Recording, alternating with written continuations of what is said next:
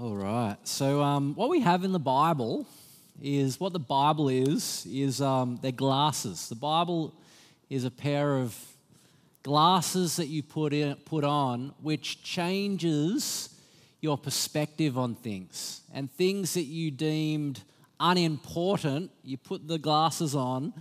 Uh, you suddenly realize is incredibly important, and things which you used to think are important, you put the Bible's glasses on, you and you realize they're not so important. The Bible actually changes the way we view things.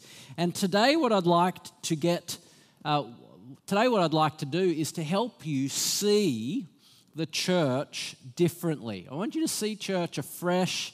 I'd love for you to see the true beauty and glory of uh, what God has done in bringing you together with others so that we're assembled in Jesus' name this Sunday afternoon. And the reason we need to feel afresh just how wonderful uh, this thing called church is, is because we're living in a post church world where it's very easy to be cynical about the church and often for good reason. You know, we, sometimes there's good reasons to be cynical. We look around and there's leadership scandals, there's abuse, financial mismanagement, ego driven leadership in churches. And even if you've not been a part of a church where those things are a big problem, all of us surely probably have had an experience where, which has cast shade on, on this thing we call church. And it can make you jaded with the church. Now, last year I went to a conference on the Central Coast called Reach Australia. It was a conference for church pastors and leaders our whole staff team went away, and I went there with my wife. And I, I rocked up quite tired, to be honest. Um, uh, it had been a busy couple of years at church here. We, I'd led through a pandemic. Then we'd renovated the church buildings and done all of that. Uh, we had a whole new staff team start with us, and that was a massive transition. And so I was feeling tired, but a couple of things happened in those years preceding, which also were impacting me. So I had a, friend during the same years, a Christian friend of mine, who was a pastor. He planted a church a little bit after we planted Vine Church. Uh, he ended up having an affair with a woman in his church. And he stepped down from ministry, he repented, but it was a difficult time for him. And Liz and I, we, you know, we supported him through all of that. But then one day he did something which again broke our trust and was of such significance that Liz and I were the ones that had to go into the police station and report it. And this was a guy we'd been doing ministry with since we were very young. And this is a guy I thought I'd be leading in church with, uh, that we'd be peers in ministry together till we're 80 and 90. And it shocked us really shocked us. And it made Liz and I cautious about, you know, who can we actually trust? Uh, what leaders do we actually trust? Around about the same time, I had another friend that similar grew up in ministry together. He planted a church not long after us. And um, he, during those years, was growing exhausted and he partly burnt out as a pastor and he resigned from his role at his church and watching from the sidelines, I couldn't help but feel that they didn't do a very good job of looking after him. And they didn't do a very good job of honoring him when he finished up. And it made me question does my church take me for granted? Now, I don't think you do take me for granted, right? You are very generous and supportive. You guys gave me a fly fishing trip just before Christmas. Thank you so much for that, right? So I'm not feeling unsupported. This isn't a little dig at you guys at all. I'm just sharing with you what goes through your head as a pastor sometimes, not always rational, but it's what I was feeling. And so I end up going to this conference for church pastors, and I'm tired, exhausted, a little bit jaded with the church, uh, a little bit cynical. And there I am, and I rock up, and Rory Shiner is the preacher, and he preaches three sermons on the church. And they so encourage me. They refreshed my heart, they lifted my eyes, and they helped me see just how precious the church is and how there's nothing else I'd rather be doing than leading a church despite the challenges. And so today I want to share with you on Vision Sunday some of the things that he said, some of the things that I've been reflecting on as well to help you see with fresh eyes what God sees when he looks at our church. And, um, and so I'm going to talk about five things. Really? Yeah, five things. This is going to be a long one, Vine Church. it's Vision Sunday. No, I, I, don't have time to do the fifth point. Liv shaking her head. You don't have time, right? It would go for an hour if we did, did that. Uh, but this is going to be slightly longer than normal. But we're going to look at these four things. What's God's project in the world? What is the church? Um, what's the church? Why is it significant? And what challenges do we face as we do this thing called church? I'd love to talk about what we're actually doing when we gather, but we don't have time for that. So, we're going to look at these four things, starting with what is God's project for the church. So, what's God up to in the world? What is his mission? If you've got a Bible, open up to Colossians 1 or look to the screen because I've printed it there for you as well. But this is what we read in Colossians 1. We're going to be dipping in and out of the book of Colossians to work out what it means to be church. Here's what we read. The Son is the invisible the Son is the image of the invisible God, the firstborn over all creation. For in him all things were created, things in heaven and on earth, visible and invisible, whether thrones or powers or rulers or authorities all things have been created through him and for him. He's before all things, and in him all things hold together.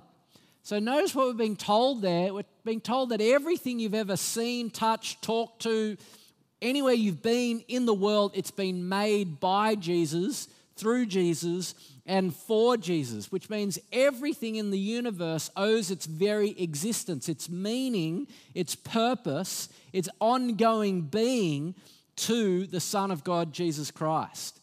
Now, the reality is, not everyone or everything acts that way as it's owned, made for Jesus Christ. And the result is we've been alienated from God. So, verse 21 once you were alienated from God and you were enemies in your minds because of your evil behavior. So, the Apostle Paul, he's writing to this church in Colossians, he's saying, Hey, before you became a Christian, this is who you were. You were far from God, separate from God, alienated from God, and you had made God your enemy. Now, that's uh, when I was a younger Christian, it's hard to conceive of me being God's enemy, alienated before I became a Christian. Like, I was just doing my life, you know, like, what's the big deal? But here's the big deal. I'll give you an illustration to help you appreciate this. Uh, imagine you don't have a car, there's a car you've always liked, you don't have one, you catch the bus everywhere or public transport, there's a car you would love. One day you get on a bus, you head down to Bronte Beach for a swim, and you get off the bus, you're down there at Bronte Beach, and across the road is the car that you've always wanted. And it just so happens the doors open, and there's no one in the car, and you're like, well, this is a sign, right? And you go to the car, you look in, and the keys are in the ignition and it's turned on. You're, like, you're looking around, no one's in there, no one's coming for it. Like, this car is, it's for me. So you jump in and you drive it off. You have a great old week, all right? You get home and a friend of yours walking past as you get out of this car and they're like, what happened? You're like, oh, you would never believe it. Found this car at Bronte. And so they're like, you know, it's someone else's. They're like, nah, it was door was open, keys in the ignition. It was just waiting for me. And they're like, "You idiot!" And they walk on their way. Anyway, you, you drive this car around for a week, and the next weekend you go down to Woolies, do the groceries, get back in the car, and someone comes and runs up to you saying, "Hey, you're in my car. Get out of it." And you're like, it's not your car, it's my car, and you drive away. All right, so there's the illustration. Now, here is the point. Here's the question What in that moment is your relationship like to the owner of the car? It's a little bit hostile, right? The moment they said, That's mine, and you said, No, it's mine, the moment that happens, uh, the hostility emerges and you become an enemy of the owner. Your relationships change. Now, here's the thing you're still a decent person. Like, you work hard in your job, you're a good friend to your friends, you now have a car to drive them around, right? So you're a great friend. You still recycle soft plastic. You're a decent person, right? But here's the thing you are you're an enemy of the owner. This make sense? And so here's the point we're born into this world and we wake up in this world, and it's as though the, the doors open, the keys are in the ignition, and we jump in and we drive off. And we don't stop to think about where it comes from, and we don't stop to think about whose world this is. We think, no, my life's my own, it's mine. And we don't realize that, no, we were made by Jesus and for Jesus. And God sends his messengers into the world, right, saying, Hey, it's my world. I've seen you in the car park with my world. Come back to me. I want you to recognize who you are and who you belong to. And so we need someone to come and make peace. We're alienated from God. We've said this is ours, and it isn't ours, it's His. And that is the great project that God is in the business of doing in our world. He's making peace with people who formerly thought their life was their own when actually they were made for and by Jesus Christ. So look at verse 19. It says, God was pleased to have all his fullness dwell in the Son, and through him to reconcile to himself all things, whether it's things on earth, things in heaven by making peace through his blood shed on the cross. So, what's God's mission in the world? It's to reconcile things that have been alienated from him. And that's what Jesus is in the business of doing. And notice, he takes the first step. It's remarkable because usually in human relationships, peace only comes when you know, uh, when we feel like they've groveled enough, they've suffered enough, they've been punished enough, and then we'll let them back in our life. But God switches it. Like we're the wrong, we wrong Him, and yet, what does it cost Him to bring us back to Himself? The blood of His dear Son, Jesus, that makes atonement and pays for our forgiveness. Now, that is wonderful, isn't it? That's what God's in the business of doing. But notice, He's not just reconciling individuals. Christianity is not this individualistic affair. Notice what he's reconciling. His goal is to reconcile to himself all things. And all things mean all things. And the reason all things need to get reconciled is because we're living in a world that is an absolute mess. The, the hu- human sin hasn't just broken us, it's broken the environment, it's broken everything around us so that this world isn't the way God meant it to be, and it needs to be put back together. It's a little bit like a jigsaw puzzle. You know, imagine you go on a road trip with some friends and you end up in an Airbnb and, and you wake up in the morning and someone's tipped out a jigsaw puzzle on the coffee table and, and you can't make sense of anything. It's just like 5,000 pieces, something like that. And you look for the box, and you can find the box the puzzle pieces sit in, but there's no lid, no photograph. So you can't make sense of what all these pieces are meant to be. You know, is this a tree or a house or a, a person's eye? I have no idea. You don't know whether the pieces are upside down or back to front. And that's what it feels like being in this world. That's what it feels like to be in this world. That's what being a human, every, you know, every so often, it's as though we can make out some kind of meaning in our world that things surely they hold together. But, in, but the Bible is saying that all things do hold together in and through the Son, and all things are being brought back together through Him. So that, so that there's meaning and coherence to our lives. Now, our vine church, that's what we're on about, right? We are on about helping people reconnect to the God who made them and loves them. We were made by Jesus and for Him, and people are alienated from God. He loves people. He died so that we could be forgiven and reconciled. And, uh, and life starts to cohere and make sense when we come back to Him. And that's, that's what fires us up as a church. So as we think about vision, that's our vision, right? It's God's vision. That's what He's doing in the world. This is His project.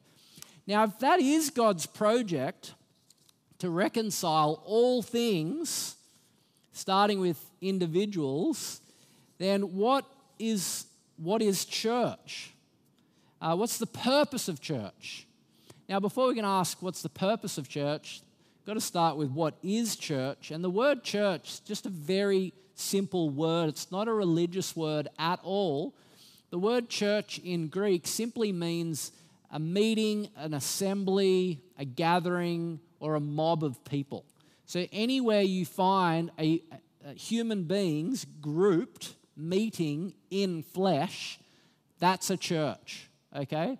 So, you could call the church at the Beresford right now, which they do call it Sunday church, right? This is Beresford. Anyway, they, they call that Sunday church over there. And it's legitimate because church simply means meeting or mob or gathering or assembly. So that's what the word means. And, um, and in the book of Colossians, the word church is used uh, four times. We're going to look at three of the instances. And I want to help you see what it what this actually means. So the first use is in Colossians 4, verse 16. This is what it says. Paul says, Hey, after this letter, which I've written to you guys in Colossae, has been read to you, see that it's also read in the church of the Laodiceans, the, meeting, the gathering, the mob of the Laodiceans, and that you in turn read the letter uh, from Laodicea. So Paul's written two letters, one to a church in Colossae, one to a church in Laodicea, and he's like, Tell you what, those letters bloody brilliant. You, you guys should play swapsies with these letters.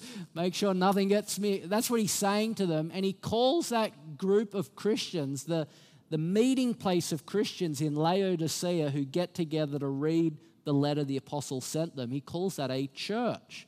So that's what we'd call a local church. But a verse earlier, we meet a different kind of church. So, verse 15 of chapter 4 Give my greetings to the brothers and sisters at Laodicea and to Nympha and the church in her house. So there's a group of Christians that hang out at Nympha's house to study the Bible and pray to the Lord and serve one another, love one another. And uh, we would call a, a group that meets in a house on a Tuesday night, we would call that a a community group, but Paul calls that a, a church. Now that's interesting. Uh, that Paul's word for it is church, not just any hangout of Christians, but it's when Christians get together, united by the name of Jesus, centered on Him and in His word to love and serve one another. So that's the second use of the word church in Colossians. The third use is a little bit different. And that's in chapter 1. And this is what we read there. Paul says, And Christ is the head of the body, the church. Now, this sounds like a little bit different. Doesn't sound like he's describing a meeting, does it? Sounds like he's describing some Frankenstein figure with the head of Jesus and the body of all of these Christians. But here's, uh, uh, you know, it sounds different from a house church or a community group or a local church. Something bigger seems to be going on here. Now, traditionally, tell you the traditional way Christians have understood this, we've understood this to mean um, he's describing here uh, Christians everywhere. So, you know, it, he, uh, church is the collective noun for a group of Christians. So, you know, what is the collective noun of a goose, a group of goose? Is this right? I'm so bad at grammar. Looking at Liv, she's very intelligent. I go to her for all of my grammar needs. But a group of goose is called a, a gaggle, is it? A gaggle of geese. Thank you. Okay. So we don't call it a gaggle of Christians, we, we call it a church, right? And so maybe that's what Paul's talking about here. You know, the, the body of Christ is the worldwide number of Christians in the world. So traditionally, that's how we've understood this. But I want to suggest I don't think that's the way this word is used in the New Testament. Because if Paul was doing that, he'd be departing from what the word means. Like if I was to na- name all, you know, a group of Christians that aren't meeting right now, you know, the group of Christians in the world right now, and if I, it'd be weird for me to call the meeting when they're not actually meeting. Does that make sense? Ecclesia simply means meeting. It doesn't just refer to religious meetings, refers to secular meetings. And so um, I don't think that's, I don't think he has in mind that, uh, that. I still think he's thinking about a meeting, a gathering, an assembly. Uh, but what he's referring to here is the church as it's assembled around Jesus in heaven. Now, why might we think that? Well, because uh, Paul thinks of Christians in terms of living in two places at once. So if you're a Christian and I were to ask you, where are you right now? You'd say, well, I'm in, uh, in a church in Surry Hills right now, uh, but you're also somewhere else. So Colossians 3 says this Since then you were raised with Christ Set your heart on the things above where Christ is, seated at the right hand of God. So, where are you right now? You are raised with Christ. And where is Christ right now? He's seated at the right hand of God the Father. So, where are you right now? You're with Him in heaven, gathered around the throne. In Ephesians chapter 2, verse 6, it says, You have been raised with Christ and seated with Him in the heavenly realms. So if you're a Christian, you just happen to be this evening in two places, two churches at the same time. You're in the church of Surry Hills, this meeting of Christians in Surry Hills around the Word of God, and you're also in the heavenly assembly, the heavenly church that's present to God. Now, this is worth reflecting on deeply. This is so important because the most important thing about you, the truest thing about you, the most significant thing about you is something no one can see. Your life is hid with Christ in God. And you've been raised with Him. You are with Him right now, spiritually, in heaven. You're not waiting to come to God, you've come to God. You're in the presence of God. There's a seat with your name on it in heaven, not waiting for you to show up. You're there already. The center of who you are is you are with Christ. And so let me uh, pull this together. What's happening in Laodicea? What's happening in Nympha's house on a Tuesday night? What's happening uh, when he says we're the body of Christ? All of this is connected to what's happening in heaven.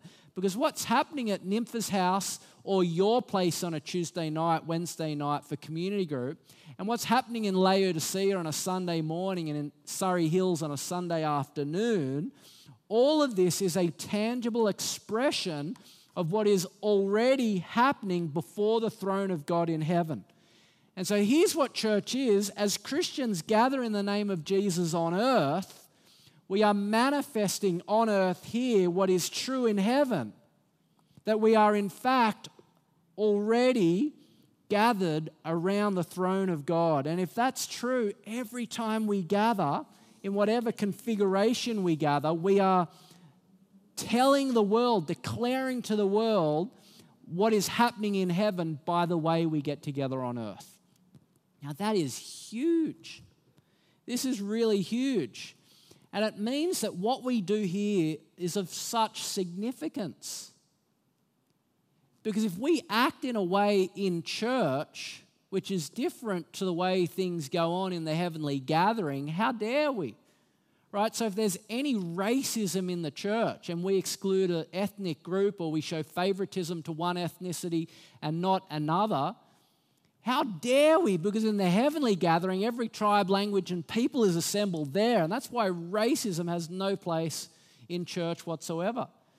It's why favoritism has no place. So if you're rich, you're poor, doesn't matter what social strata you come from, you there's no kind of hierarchies in church life because there's no hierarchy in heaven. We are all gathered around the throne of God.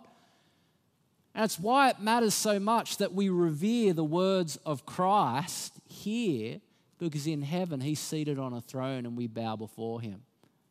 You see what's happening here? It's why our love for one another is so important.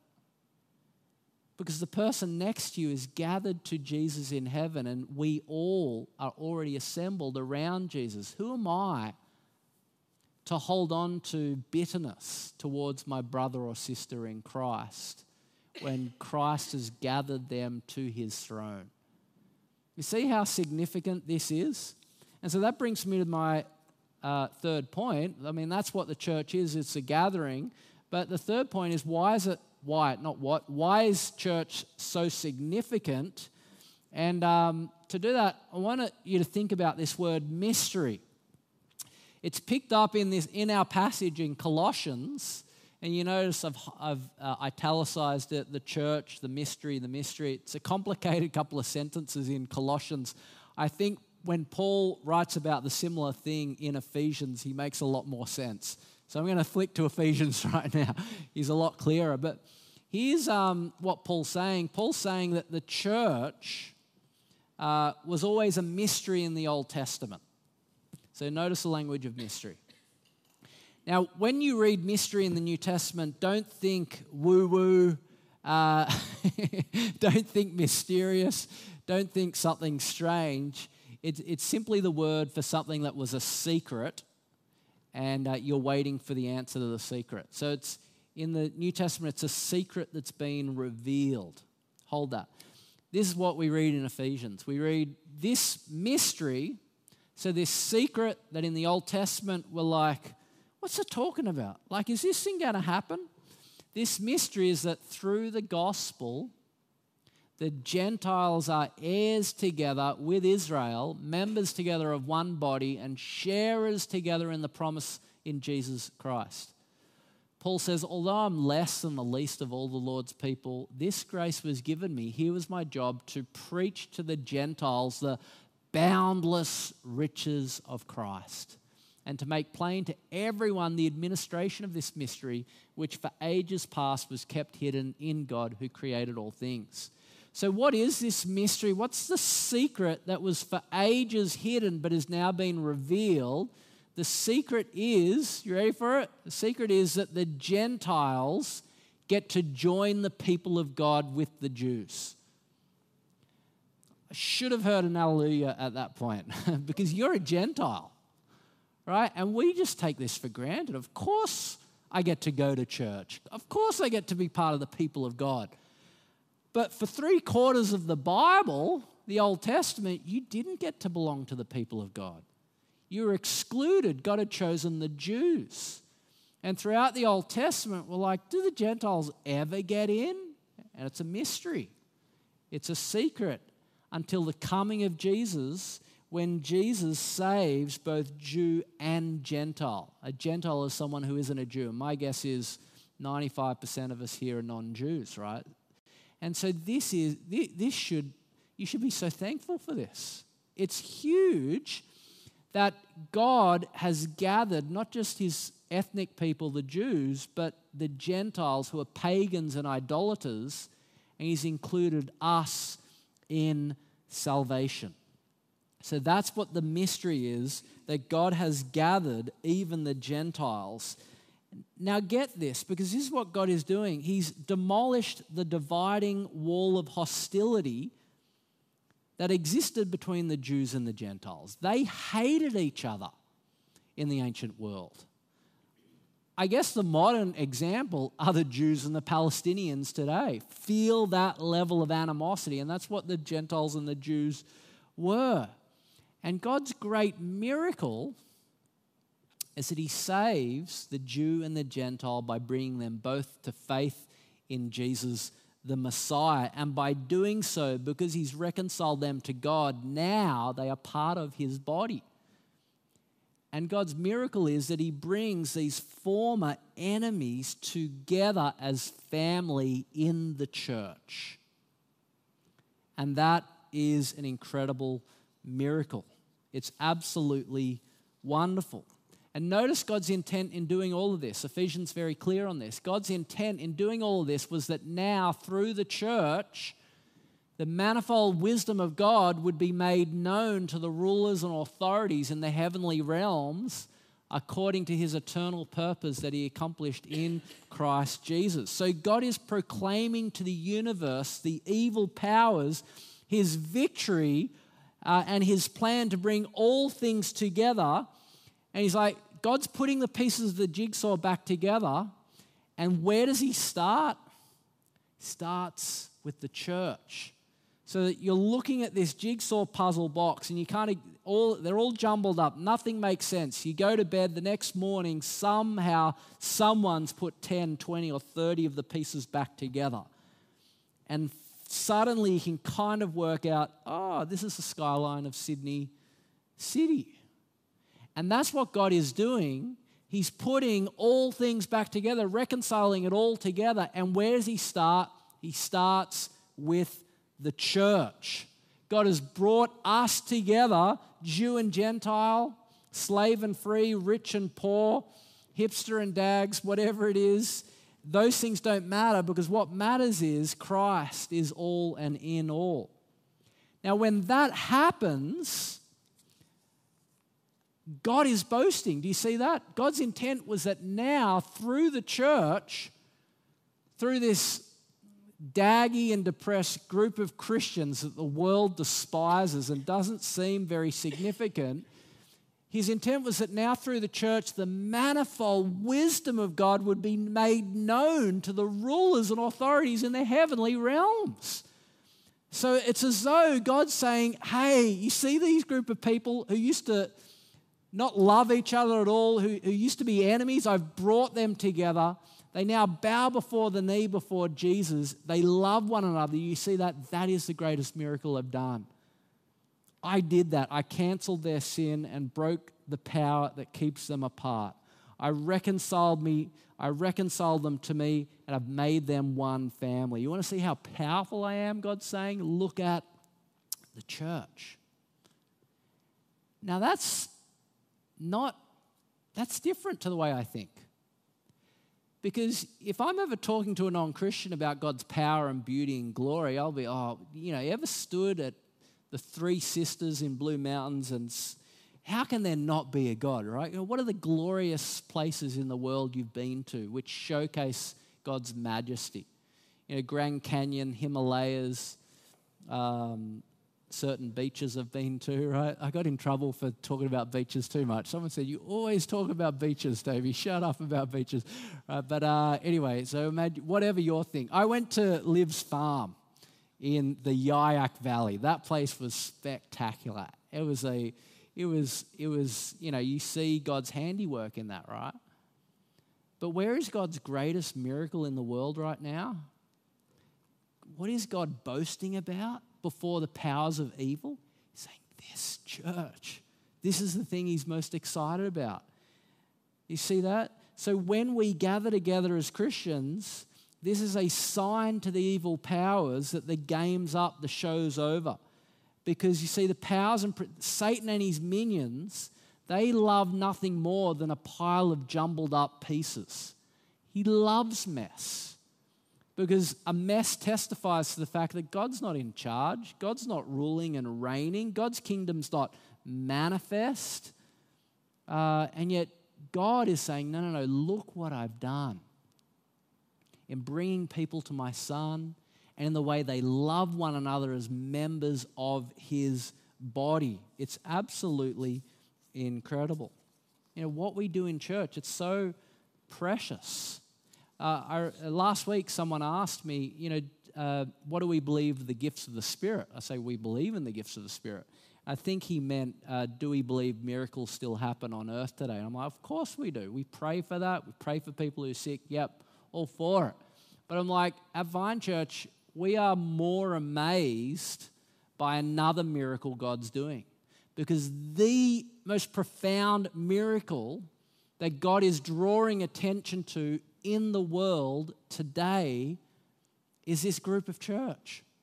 That He's gathered us to, to listen to the word of Jesus. Now, And when that happens, get this, he's, he's telling Satan, You've lost the power. He's boasting to the powers and principalities. Now, let's apply this for a second because here's the thing if that's all happening, this is God's plan and purpose, why is it sometimes so hard to do church? You know, I feel like sometimes it's like there are just things against us getting to church. Uh, and for you, I don't. Maybe it is public transport. You don't have a car. You wish there was a car. you could a door was. You know, maybe you know maybe finding a park in Surry Hills is hard. You know, what is it for community group? You know, sometimes there are just things which, you know, everyone posts on WhatsApp that they can't meet for community group this week, and it ends up being just you and the awkward guy or girl in your group that week. It's so awkward, right? You know, sometimes you've prepared the study for community group, and yet it's hijacked and torpedoed by that person who has a bee in their bonnet and just wants to discuss this same thing. And everyone else sides up with them, and you're like, come on, I've prepared this study. You know, sometimes the boss asks you to stay back late at work, which gets in the way. You know, uh, as a parent, getting my kids out of bed into clothes and to car on a Sunday morning, it's almost impossible, let alone not arguing with my wife while that's happening, right? There are so many things. It sometimes feels like the world is against me getting to church. And here's the thing it shouldn't surprise us.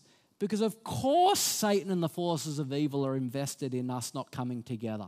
Because every time we do come together, we're manifesting the reality that's happening in heaven as we gather here on earth.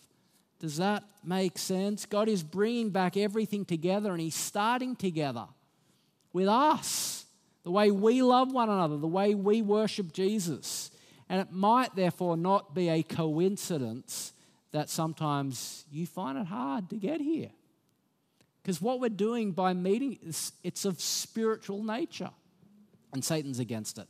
Okay, so that's the third thing. That's why it's so significant. Thirdly, and fourthly, and finally, is well, what are the challenges that we will face? And I've already touched on them. I want to talk about two challenges, and this is application. So, um, the first challenge is this that it is possible to live unaware of just how precious church is. Now, this week, I um, heard a story about the Black Stone of Queensland. Anyone heard of this stone before? So, apparently, in the early 20th century, there was a kid out playing in the bush and he discovered this stone just lying in the bush somewhere. And uh, he brought it home, showed his dad, and dad said, Oh, that's a nice, smooth piece of stone. And they ended up using it as a doorstop in their house. And um, anyway, a couple of years later, I don't know how much longer after, they discovered that this wasn't just a stone, this was a sapphire, the largest sapphire ever discovered in the world up until that moment. It was named the Black Stone of Queensland, and it was worth, anyone want to take a guess? $100 million. And they had been using it as a doorstop, getting banged about, kicked about. Anyone know who this woman is in the photo? No one. Sure. Do you even know who Cher is these days? You guys are too young, right? Anyway, that's Cher with the Black Stone of Norway on it, uh, of, uh, of Queensland on it. Now, here's my point. If they knew how valuable that rock was, don't you think they would have changed their attitude toward it? Now, here's the question how valuable is the church? Jesus bled and died to make this happen. He calls it his bride. He watches on and he waits for this to happen each week. He waits for us to put aside our distractions and gather around his word and to love one another as fellow members of his body. And when we do that, he says to the universe, Look at my genius, look at my power, look at what I have done in bringing this group together. What we have in church is precious beyond imagining. It, it, uh, Jesus bled and died to make this possible, and therefore it matters more than anything you do in the week. This matters protecting the health of this church, caring about the health of your church, your community group. It matters more than anything else because this is at the very center of God's purposes for the world. You know, during long service leave in December and January, our family went and uh, we were traveling a whole bunch of places. We ended up at a whole bunch of different churches and some of them were like just the salt of the earth country daggy churches, right? And I have my kids with us, and my kids have grown up in trendy Surry Hills church, right? and they're like, oh, this stupid church, the food sucks here. And they're like, food's so good at Surry Hills, you know, I'm like, and you know, they came away, oh, I hate that church, so boring, right? Anyway, we came away and I sat them down and said, Don't you ever say that because it's an absolute miracle. I mean, you look at Byron, we're up in Byron Bay. No one's going to church. Everyone's living for themselves, their wealth, their comfort. I'm like, here are a group of people who realize what is real reality. And they come to sing Jesus' praises. Never get bored of that, kids. Yeah, singing wasn't was a little bit awkward. Yeah, the sermon was a little bit boring, but they would think that if they were sitting in one of my sermons as well, right? But um, but I'm like, you see how the people loved each other there? Yeah, we went to one of those churches where they wouldn't let you go. Right? They just keep love bombing you over. And it's remarkable. I'm like, we're complete strangers. And look at how they treat us. I say, don't ever take that for granted, kids. Yeah? They have it too good in our church, uh, I think. And so that's the first thing. It is possible for you to live unaware of how precious this is. And then the second thing is, and yet it's still hard to gather.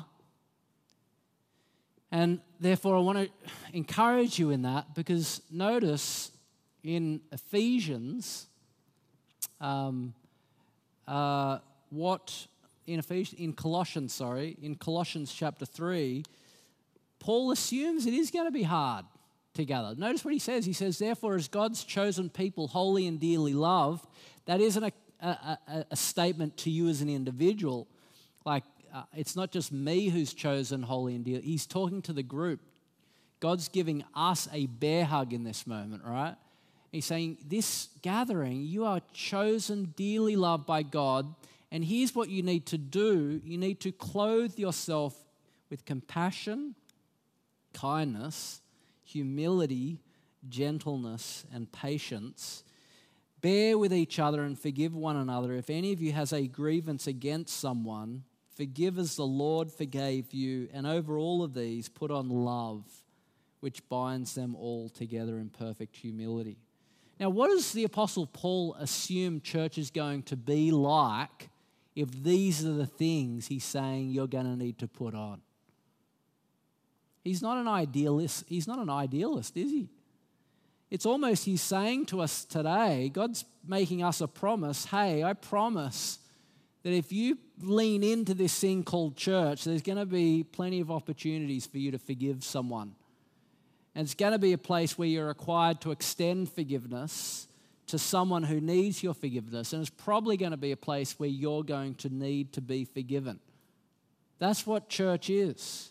Church is going to be a place where at some point in the next 12 months, you're probably going to need to say to someone, I'm sorry. And it'll be an opportunity for them to forgive you. It's going to be a place where your patience is tested. That your leader, your pastor, someone in your small group or ministry team is going to irritate you and is going to be unreliable and you are going to be required to be patient with them. That's what it looks like in God's church. Very realistic. And so, over a 12 month period in Jesus' church that meets in Surry Hills, you're going to need to grow in these things. And if you haven't experienced in a 12 month period at church these things, then the problem is probably that you haven't leaned in enough.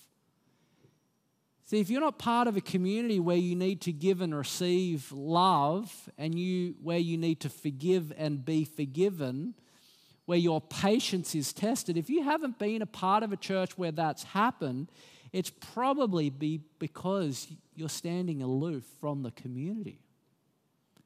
And my encouragement to you this year is you need to lean in because God has gathered you not just to Himself, you belong to His body and you are a member of it. You belong to the other people in this room. And so it will be hard. And they're the challenges we're going to face. So that's Vision Sunday. What's God's project in the world? He's reconciling all things to himself, and he starts with former enemies in the church, Jew and Gentile. And as he assembles us and gathers us to his son, he seats us in heaven. That's the church. It's gathered right now. And every time we get together as church, we are manifesting on earth what is true in heaven. And therefore, the things we do, the priorities have, ought to reflect the priorities of heaven. But as we do that, it's going to be hard. And it's going to require compassion, forgiveness, patience, kindness, humility. But as we do that, God is declaring to the universe, here is my greatest miracle.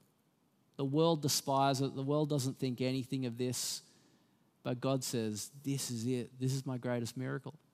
And so, would you treasure it and would you deem it precious this year? Let's pray. Heavenly Father, we thank you for this great and glorious picture of what you're doing in the world. We don't maybe we've taken for granted. The churches that we've come from, the churches we've visited, and maybe even this church that we are a part of. Lift our eyes, change our hearts, give us a fresh vision for, for, for why this is so important. And we ask that you might so work among us that we work for the growth and health of this, your body and that we might commit to regularly gathering together to declare on earth what is true in heaven. And we prayed in Jesus' name. Amen.